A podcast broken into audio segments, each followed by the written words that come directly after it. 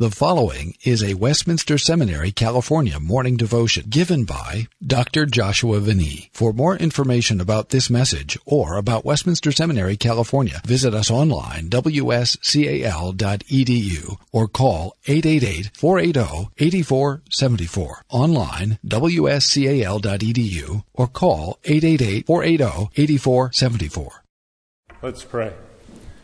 Dear Heavenly Father, as we turn and study your word this morning, we pray that you will, through your Spirit, give us insights, that you will shape our hearts, that uh, you will um, encourage, you will uh, lift us up as we see your glorious gospel. We pray this in Jesus' name. Amen. Please be seated. In, uh, in the Thursdays, or most of the Thursdays, the faculty is starting a series through uh, Isaiah 40. Um, I think we'll make it all the way up to 53, um, taking sections from within there. Uh, and, and I get to begin this series with Isaiah chapter 40. And, and as, I, as I read through it um, to prepare for it, I was struck again by how many memorable passages are in this chapter. And I seriously contemplated just reading it for the chapel um, because it's really hard to improve upon it. Uh, but we'll, uh, we'll try to do a little highlighting, look at uh, a couple of the passages within chapter 40 and, uh, and how, they, how they fit together. Um, but as we, as we start and think about that, uh, Isaiah chapter 40 begins in many ways a, a, new section in the book of Isaiah. Isaiah, the 8th century prophet, ministering in this time before the exile, is used by God to give words of comfort to those who will have gone through the exile to those who will have experienced God's judgment brought about by the Babylonians, brought into the, um, the exile. And this is his words of comfort that they will not be forgotten. And as, as, we, as I thought about that, it at least struck me that this shouldn't seem as something odd to us. Critical scholars have much trouble with that. Um, how can this be? But really, Moses, he gave this prophetic pattern uh, in the book of Deuteronomy already as he foretold the exile and then also foretold of those who would come back from that exile. Um, and so, chapter 40 sets a theme that we really will find uh, borne out uh, in these other chapters that we'll look at. Uh, God will save his people. And we can see that right there in verses 1 and 2. Comfort, comfort my people, says your God. Speak tenderly to Jerusalem and cry to her that her warfare is ended, that her iniquity is pardoned, that she has received from the Lord's hand double for all her sins. Uh, as we as we read that, one thing that uh, um, we can we can ask, and scholars have asked, is who are these imperatives addressed to? These are plural imperatives. Who who is to comfort? Uh, who is called out to provide comfort here? And looking at this section as a whole, um, a number have have argued uh, that the setting is very similar to Isaiah chapter 6, uh, the heavenly court. Uh, and this is God speaking in his heavenly courtroom, uh, addressing those around. And, and we, we will find in verse 3 and then in verse 6, there's these voices crying out, and many have uh, identified them maybe as angelic voices who are carrying this message um, for God. but but more so, who is brought up into the heavenly courtroom? It's the prophets. Uh, the prophets are brought up there as those commissioned uh, those called to bring God's message to his people. But as we move through this section in Isaiah going forward, we'll also see that it's this one particular one, this servant, who is the one who really fully takes up this commission. And you think of perhaps Isaiah 61 the Spirit of the Lord is upon me to proclaim this good news. And Jesus, as he claims that fulfillment um, in his life. In, in our immediate context, these words of, of comfort uh, are picked up in verse 9 through 11 as Jerusalem and Zion are personified as, as ones to bring um, this, this message. Uh, and so verses 9 through 11, we hear, Get up to high to a high mountain, O Zion, herald of good news. Lift up your voice with strength, O Jerusalem, herald of good news. Lift it up, fear not. Say to the cities of Ju- Judah, Behold your God. Behold, the Lord God comes with might, and his arm rules for him. Behold, his reward is with him, and his recompense before him. He will tend his flock like a shepherd. He will gather the lambs in his arms. He will carry them in his bosom and gently lead those that are with young. Uh, and as, as we read those words of, of, of comfort here, now we're seeing it expanded as, as Zion and Jerusalem proclaim this out. We see what is crucial is God will save his people by coming, by his presence, by being with his people. And, and taking that, we can now back up a little bit, back to verses 3 through 5, um, where this cry to comfort is followed up by this voice crying out. Uh, verse 3 A voice cries, In the wilderness, prepare the way of the Lord. Make straight in the desert a highway for our God. Every valley shall be lifted up, and every mountain and hill be made low. Uh, the uneven ground shall become level, and the rough places a plain. And the glory of the Lord shall be revealed, and all flesh shall see it together, for the mouth of the Lord has spoken. That is how this salvation is coming about. It is God coming and he is bringing his people with him. And as we hear those, those words, we should think of a second Exodus. This, uh, right, in the first Exodus, God brought his people out of Egypt, and why did he do that? To be with them. As the tabernacle is formed, as he is there with his people, I am your God, you are my people. And now we have this second Exodus, bringing the people out of Babylon, uh, God coming and restoring them, uh, restoring them to uh, His land and His people. And as we hear these words, we know how the New Testament uses them. We know how John the Baptist comes preparing this way of the Lord.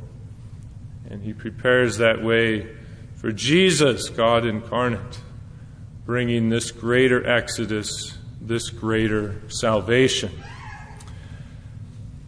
But I want to point out something else we find in chapter 40 here is it also deals with the people's disillusionment, their questions. Look up at chapter 40, verse 27. Why do you say, O Jacob, and speak, O Israel, my way is hidden from the Lord, and my right is disregarded by my God? As these words of comfort are, are going out, as they're being addressed um, to these people, these people have many questions. They have been in exile for what seems like a long time. They have grown old in exile. Many have died in exile. A whole generation has passed away in exile. All they have known is judgment in that. And so, my way is hidden from the Lord, my right is disregarded by my God. There are questions that they have. And I would argue we see questions also earlier in a passage that is familiar to us, but I would suggest maybe we need to read it and see it in a different way than we've often done. In verses 6 through 8, we have this command to cry, this question about what to cry, and then we have this statement also that follows it about grass and people. Uh, and um, following a number, number of commentators, I think what we need to see here as we read it is these are the questions, the concerns that the prophet is raising, the one who will bring this message, and then God's response in there. Um, and so, verse 6 there, we get this voice. The voice says, Cry, maybe this heavenly figure. Um, bringing to the prophet this command to send out the message. And, uh, and this prophet figure says, What shall I cry? Or maybe even, How shall I cry? And we, you've maybe often read what it comes next as the message given to him. Um, but instead, I would suggest that uh, the rest of verse 6 and 7 is actually his question, his wondering about how can this word of comfort be going out? All flesh is grass and all its beauty. Now, it's a very difficult, uh, you notice there's, if you have an ESV or my ESV there, has a little note on this one, because the word there is hesed. All its hesed. Uh, often covenantal faithfulness, this word with such rich meaning. Um, and so other, others have said all its constancy or all its commitment. Um, is like the flower of the field. The grass withers, the flower fades when the breath of the Lord blows on it. Um, we could also translate that, there's two perfects there. We could also translate it as the grass has withered. Um, the flower has faded because the breath of the Lord has blown on it. God's people have experienced judgment. This isn't so much a statement just about the transitory nature of, of life in a general sense, but about God's people experiencing his judgment because they are sinners. And so, how can you provide comfort if that is what the people are like. They are like grass, they are like, right, their constancy like the flower. It fades, it withers when God comes to judge. And verse 8, then, and maybe even just the last bit of verse 7, is then a response to that. Saying, yes, that is true. Surely the people are grass. Yes, the people are grass. This is true.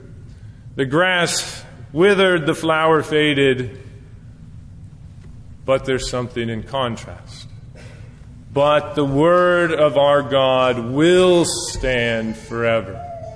He changes the verb tense there to this imperfect will stand forever. Yes, the people are sinners, they've experienced judgment. That is what they have known. But this comfort comes not because of something new the people do, but because of something new God does. His word, his breath had come in judgment, but now his word comes to provide comfort to his people, to proclaim something new. Verse 8 is this response to the prophet's question. And as we think of that and then read the other sections in, in Isaiah 40, and I'd recommend you do that, you see then why it focuses on God.